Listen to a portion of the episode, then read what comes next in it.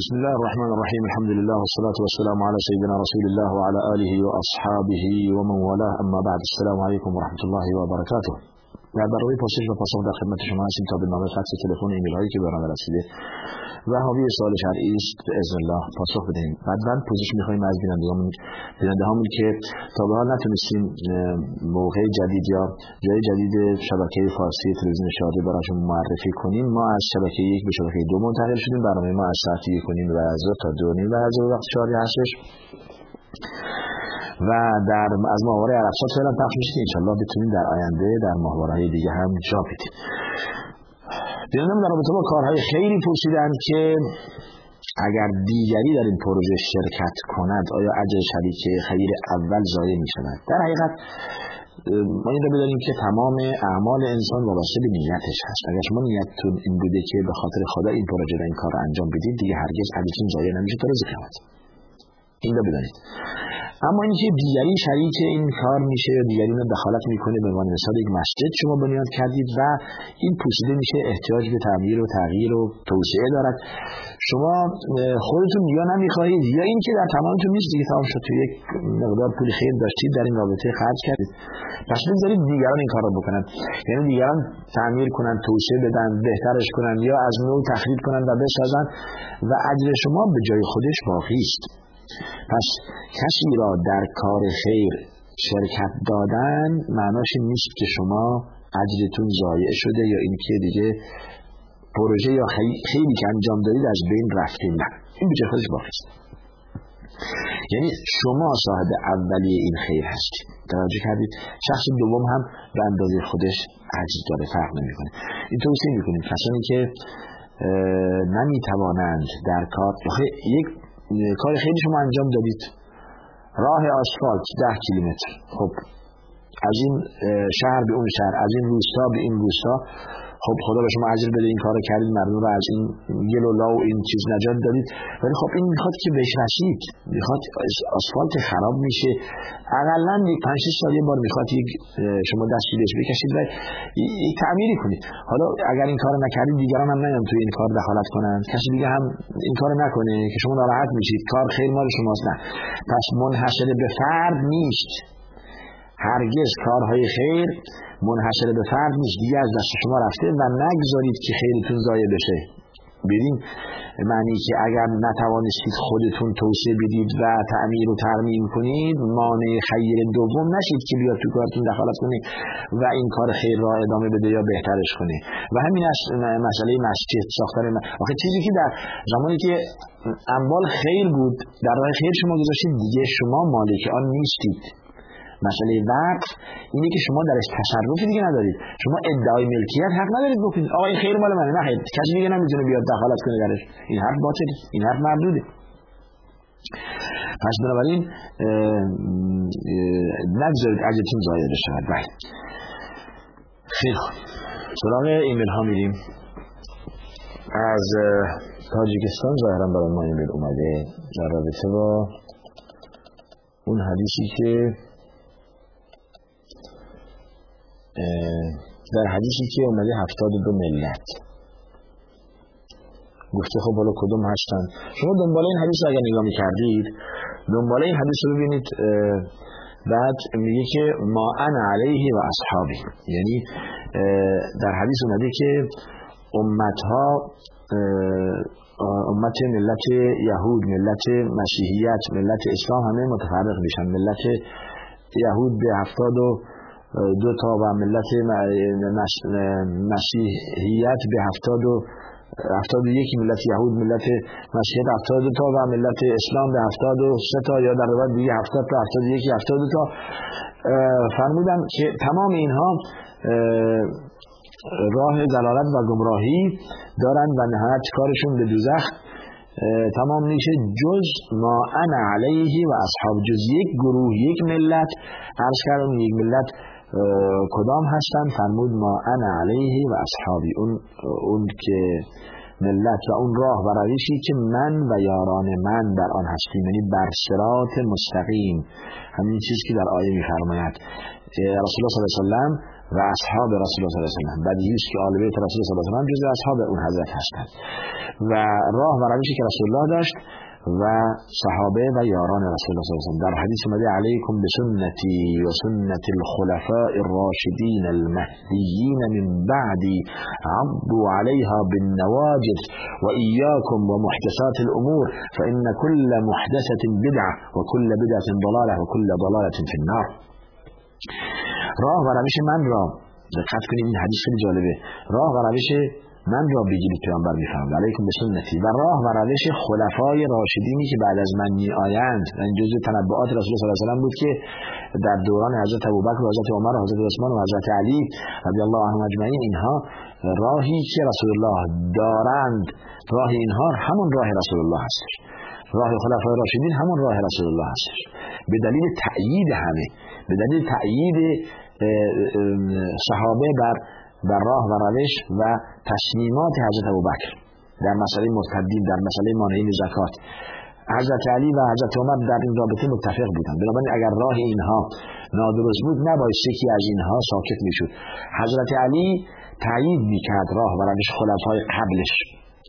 اگر راه و روش خلفای قبل صحیح نبود نباید حضرت علی تایید می‌کرد. پس چون تایید کرده راه اونها هم صحیح بوده. توجه کردید؟ و همچنین بقیه راه و روش حضرت علی را تایید کردند. همه صحابه و بر راه و روش حضرت علی که خودش میفرماید در نهج البلاغه بایعون القوم الذين بایعوا ابوبکر و عمر و عثمان و اونهایی که با ابوبکر و عمر و عثمان بیعت کردن با من بیعت کردن و اینها راه و روش رسول الله داشتن و خدا و رسول خدا از اینها راضی بود. پس بنابراین ما ملت اسلام باید راه و روش خلفای راشدین و اصحاب رسول الله صلی الله علیه و داشته باشیم این ملت صحیح است. این ملت راستین است. این ملت واقعی است. این ملت اسلام واقعی است. در غیر این صورت نسبت دادن حرف و اقوال و اعمال به دیگران که انجام نداده باشند صحیح نیست و نباید از آنها تبعیت کرد. ببین همین سال دوم ما اتفاقا بیننده بیننده دیگر ایشون که از تاجیکستان بودن بیننده دیگر در این حدیث ها که شما روایت می‌کنید و بازگو می‌کنید آیا صحیح هست و شما خود به این روایت ها اعتماد دارید آیا قرآن به تنها کافی نیست که به آن استدلال شود ببینید این هم تقریبا به این سوال می‌خونه با هم ربط داره احادیثی که صحیح هست باید روایت کرد و به آنها استدلال کرد که ما گفتیم استدلال می‌کنیم و حدیثی که صحیح نیست استدلال کردن به آن جایز نیست و حرام است. و روایت آن و بازگو کردن برای آن برای مردم حرام هست. در هشداری که رسول صلی الله علیه و به این همچون افرادی می‌دهد کسانی که حدیث دروغی می‌سازند من کذب علی متعمدا فلیتبوأ مقعده من النار. کسی که به طور عمد پشت سر من دروغ بگوید جایگاه خود را در آتش آماده کند که همچون شخصی جهنمی است. این خیلی مسئله مهمه. ها اهمیت. لذا علمای اسلام اینقدر احتیاط می‌کنند. زمانی که حدیثی به نش نمی‌توانند روایت بکنند می‌گویند او کما قال علیه الصلاه والسلام. به معنی یا که هر چیزی پیامبر فرمود یا بدین معنی فرمود تا شامل این وعید نشوند. این همه مهمه. پس بنابراین حدیثی که علمای اسلام به آن استدلال می‌کنند صد درصد صحیح است و در صحت سخن آن فرمول به خصوصی است. راه و روشی است که علمای حدیث این بلدند. و اولین کسی که در مصطلح و در علم حدیث فرمول گذاشت عبدالرحمن رام هرمزی بود. اهل رام هرمز و ایشون برای حدیث فرمول گذاشت. حدیث صحیح چی به حدیث میگن صحیح به حدیث ضعیف به چه حدیث میگن ضعیف به حدیث موضوع و مختلع به چه حدیث میگن مختلع و موضوع و دروغین. این برای برای قبول کردن حدیث باید که اول رجال حدیث را شناخت باید که اول سند حدیث را فهمید باید سلسله مراتب را باید اینها را همه شناخت بیوگرافی کسانی که حدیث روایت می‌کنند و زندگیشون و علمشون تقوایشون و تولدشون وفاتشون تمام اینها باید آشکار و صریح باشد تا تا حدیثشون قبول کرد. و الا این حدیث داره اشکال میشه و میگن حدیث مجهول. چون یکی از روات این حدیث معروف نیست. یا یکی از روات این حدیث مورد ثقه و مورد اعتماد نیست. یا یکی از روایات این حدیث فراموشکار بوده. یا یکی از روایات این حدیث اهل تمسخر و استهزا و به خنده در آوردن دیگران در مجلس بوده. تمام این صفات اگر در یکی از اینها که حدیث روایت می‌کنن باشد حدیثش می‌ذارن کنار. توجه کردید. پس حدیثی صحیح هست که از هر یه چیز داریم نام خوارم المروعه خوارم المروعه امروز من شما اگر بریم به عنوان مثال توی توی کوچه و توی بازار تو ساندویچی بیستیم و به ما بگن که آده بریم یک دو تا ساندویچ بخوریم و بیستیم همینطوری و نوشابه هم دستمون باشه و تو ساندویچ بشیم. اگر کسی اهل حدیث باشد در اصطلاح حدیث دارم می‌خوام اینو برسونم اگر کسی اهل حدیث باشد و و این صفت را داشته باشد. یعنی مثلا ایستاده غذا بخورد یا مثل دیگران تو ساندویچ یا توی توی کوچه توی بازار ساندویچ دست لقمه دست داره می‌خوره و میره نوشابه می‌خوره اینطور میره. میگن این حدیث صحیح نیست. چون که در شخصیت در لیاقت یک فرد مؤمن و با خدا نیست که ایستادن در حال ایستادن و راه رفتن بخورد و بیاشامد بعدم. پس بنابراین کسی که حدیث روایت می‌کند یعنی انسانی نخبه پخته مورد اعتماد سنگین محترم و پس این این مسئله مد نظر کسانی است که درجه برای حدیث قرار می‌دهند. درجه صحیح درجه حسن درجه ضعیف درجه و, و همچنین. پس حدیثی که روایت میشه کاملا صحیح هست و فیلتر شده هست غربار شده هست. خیلی از با, با رقابت و با با نظارت کامل روی افرادی که حدیث روایت می کنند حدیثشون دیگه قبول شده است. از شخصیتشون از کردم از تقوا و ورعشون از علم و دانش اونها از بدر تولد تا وفات. کل بیوگرافی اینها باید نزد نزد اهل حدیث معروف باشد تا حدیثش قبول کنند. حالا جالب اینجاست که در دانشگاه هایی که علوم دینی و حدیث تدریس می‌کنند چهار سال دوره دارد. چهار سال دوره تخصص در علم حدیث هستش. بعد هم سه سال یا چهار سال برای فوق لیسانس بعد هم سالها برای دکترا. تا زمانی کسی که دیگه می‌رسه متخصص میشه در علم حدیث باید ده دوازده سال طی کند تا فقط در علم حدیث. اینو بگم فقط در علم حدیث تخصص پیدا کند. در رجال در سند. حالا مسئله فقهی و علم تفسیر و اینها به جای خود بماند و یک مسئله جداست. یک تخصص علاهده است این شخص که عرض می‌کنم این همه باید درس بخواند و این همه باید که کنشگاه باشد و این همه باید علم فرا بگیرد فقط در علم حدیث در, در رجال و سند حدیث. عبدالله بن مبارک می‌گوید که اگر رجال و سند نبود لقال من شاء ما شاء لولا الاسناد لقال من شاء ما شاء. اگر سند نباشد برای حدیث. آقا من میگم این حدیث این حکم حرام است یا حلال است یا مکروه است یا درست است یا درست نیست؟ به این دلیل. این آیش اگر آیم نداریم این حدیثش. خب من ملزم هستم که حدیث روایت کنم به حدیث صحیح. و شما حقتون از آن آقا این حدیث صحیح هست صحیح نیست؟ شما روایت کرد از کی هستش؟ منی که دارم نقل قول می‌کنم وظیفه دارم که نمی‌دونم این حدیث در حدیث صحیح اومده در حدیثی که اینطور و اینطور هستش اومده. پس بنابراین باید برای حدیث و اهل سنت بدین مفتخرند که احادیثی که روایت می‌کنن تمام با اسناد هست.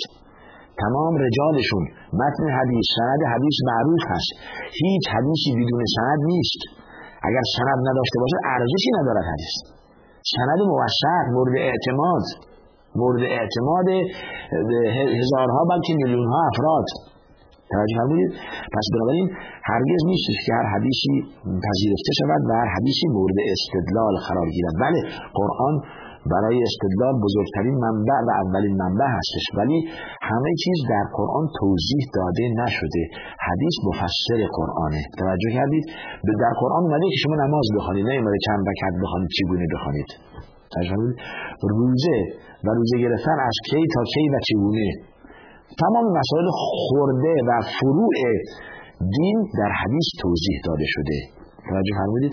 پس بنابراین حدیث لازم است برای استدلال و اونهایی که میگن ما قرآن قبول داریم حدیث قبول ندارن در حقیقت ایمانشون کامل نیست و اسلامشون ناقص است. دلیلش هم در قرآن اومده. و ما آتاکم الرسول فخذوه و ما نهاکم عنه فانتهوا. هر چی که پیامبر به شما دستور داد آن را انجام بدهید و هر چی که شما را از آن باز داشت خود را از آن باز دارید. پس بنابراین دستور خود دستور پیامبر یعنی همون دستور خداست. قل اطیع الله و رسول از خدا و رسولش. پس و رسولش در زمان وحی در زمان زنده بودن و از احادیثش بعد از وفات و رحلت. کدوم احادیث؟ احادیثی که صحیح هست به اون تفصیلاتی که عرض کردم با آن فرمول و با آن کیفیتی که در علم حدیث باعث معروف باشد که عرض کردم. خب حالا وقت نیست بیشتر در رابطه با این جا هم نداره. که ما دیگه در رابطه با فرمول حدیث اینجا مثال بزنیم و توضیح بدیم. در درس هایی که دوستان تقدیم می‌کنن در این رابطه بهش می‌پردازن در علم حدیث. بسیار پس باید که این رو عرض کنم که باید از قرآن و حدیث استدلال کرد حدیث صحیح و قرآن و حدیث هر دو رو قبول داشت. حدیث صحیح. بله. بله. خیلی خب سوال بعدی شما. من از تاجیکستان. گفته که من در نماز ها بله. خیلی خوب. این ما لحجه تاجیکی تا بخوانیم یکم مشکل هست. چیزی که من فهمیدم از اینه که در نمازش در مسجد می‌خونه ولی برای بانک ربوی کار می‌کنه. این به نظر همچون سوالی ما قبلا ما جواب هم دادیم. در این رابطه ما به طور تفصیل ارز کردیم که کار شما لطمه به نماز شما وارد نمی‌کنه. شما اگر که به عنوان مثال در یک شرکت ربوی کار کنید معصیت اون ربا را دارید معصیت اون گناه را دارید اما به نمازتون لطمه وارد نمی‌کنه و نماز را باید سر وعده خوند و به طور صحیح خوند. این مسئله نماز خوندن هستش. ولی از اینکه خود را نجات دهید و رها کنید از این چیزی که گفتید از معزل ربا و سود و در جایی در مؤسسه ربوی کار کردن این یک مسئله جداست. شما دقت کنید خود رو نجات دهید هستید بله. لقمه حلال به دست آورید بخورید. توجه کردید. ولی معناش نیست که شما چون که تو بانک کار می‌کنید بانک هم ربوی و سود میده سود می‌گیره پس دیگه نباید که شما نماز بخونید چون که نمازتون قبول نیست. نه این مسئله جدا و علاهده هستش بسیار بله.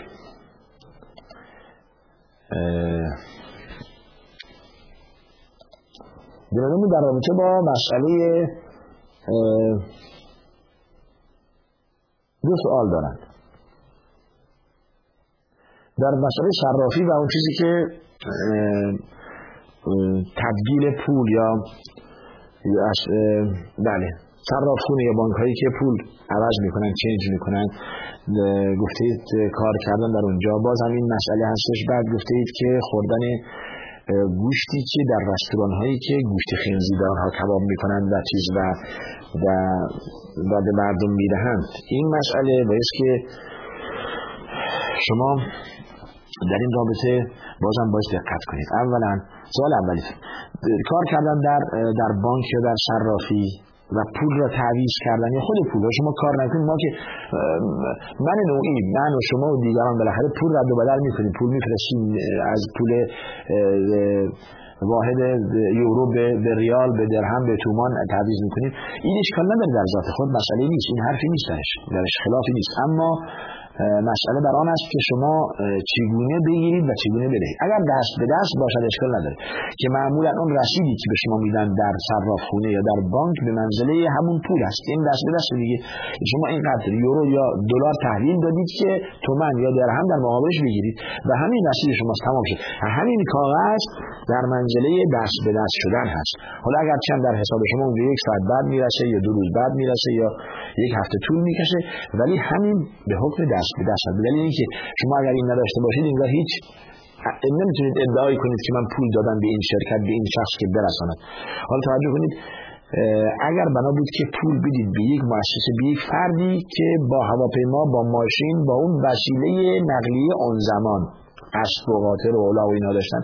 ببرد از اینجا به اون چقدر طول می‌کشید؟ خب یه ماه طول می‌کشید. خب الانم در رد و بدل اینها یه هفته یک روز 24 ساعت یا شرکت هایی هستش که آنن.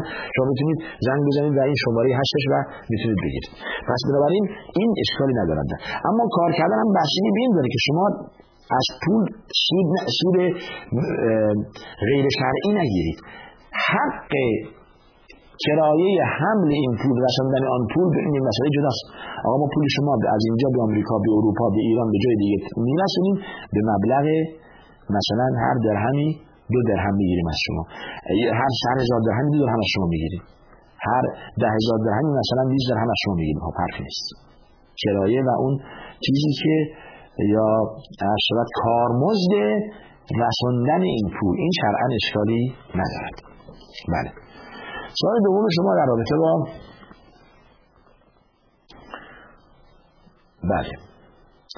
گفته اید که خوردن گوشت خوردن گوشت در رستورانی که در آنجا گوشت خوک یا گوشت خنزیر میپزند. حالا اگر شما مطمئن بودید که گوشت و و, و چیزی که میپزند در در اون رستوران در همون روغنی که گوشت خنزیر کباب کردن کباب می‌کنن بعد هیچ که نجسه و حرامه و درست نیست. مشروع در این که شما مطمئن باشید از این. چیزی که عرض می‌کنم اگر شما مطمئن بودید که اون روغنی که گوشت خوب درش کباب شده با همون روغن شما میشه گوشت گاو و گوشت گوسفند و یا گوشت مرغ اینها برای شما کباب می‌کنه و به جلو شما می‌گذارن که جایز نیست خوردنش برای اینکه همون همون روغنی که باش گوشت حرام کباب شده و درست شده میاد و آمیخته میشه با این اکل و خوردن حلال. پس بنابراین در حقیقت زمانی که شما مطمئن نباشید و ممکنه این کار انجام بشه ممکنه این دیگه یک شبهه هستش که نباید شما زیاد سخت بگیرید در این مسئله. عرض کردم و بدیهی است که انسان مؤمن در حرام خوردن و حلال خوردن احتیاط می کند که هرگز متوجه حرام نشود.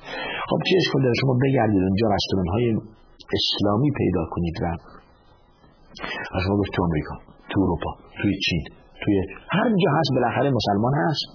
مسلمان هست. وانگهی شما مسلمان نیافتید در رستوران اسلامی هم نیافتید. خب غذای دریایی هستش. غذای دریایی دیگه احتیاج نداره به این که شما خیلی خوب میگید ماهی کباب می‌کنه تو همون روغنی که باش گوشت خوب کباب کرده. اصلا ماهی کباب نخورید شما. ماهی اسکیمی بخورید بخاری بخورید. اونی که با زغال درست میشه بخورید.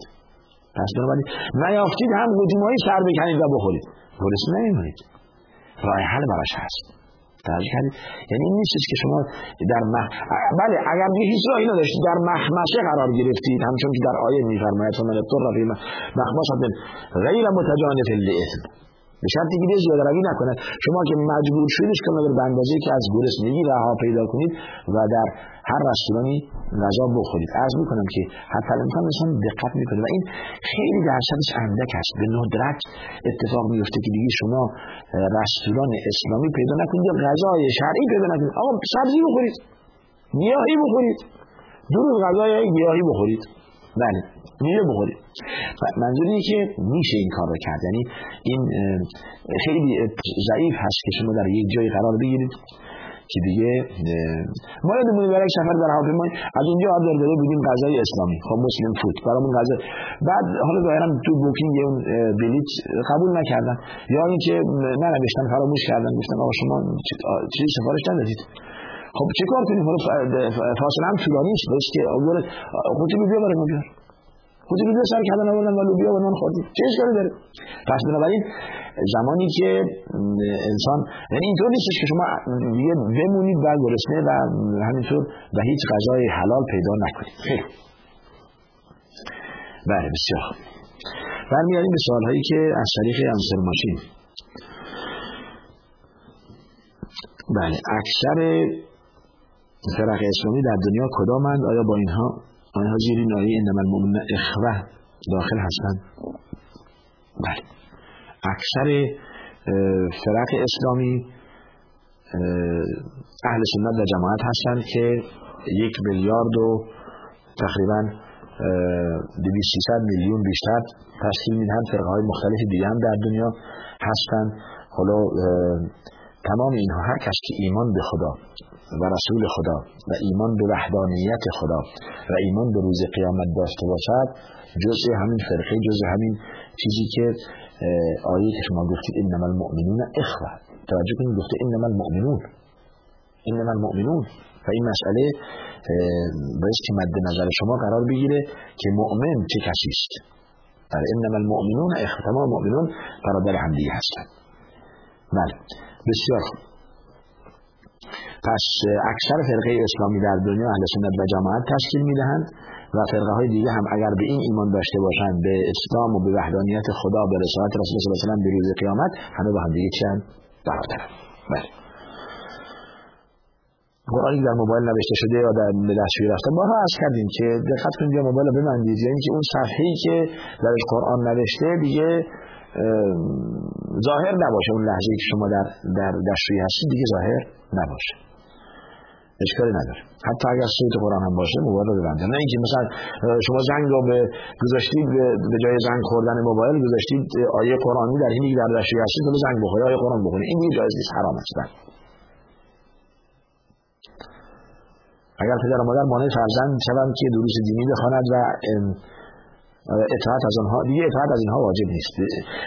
اگر که لا طاعت لمخلوق فی معصیت الخالق. این قاعده کلی هیچ طاعتی در در معصیت الله سبحانه و تعالی دیگه جائز نیست. یعنی حق ندارد پدر یا مادر که مانع فرزند شود که مثلا دروس و تعلیمات دینی بیاموزد. چه دخترش باید چه پسرش.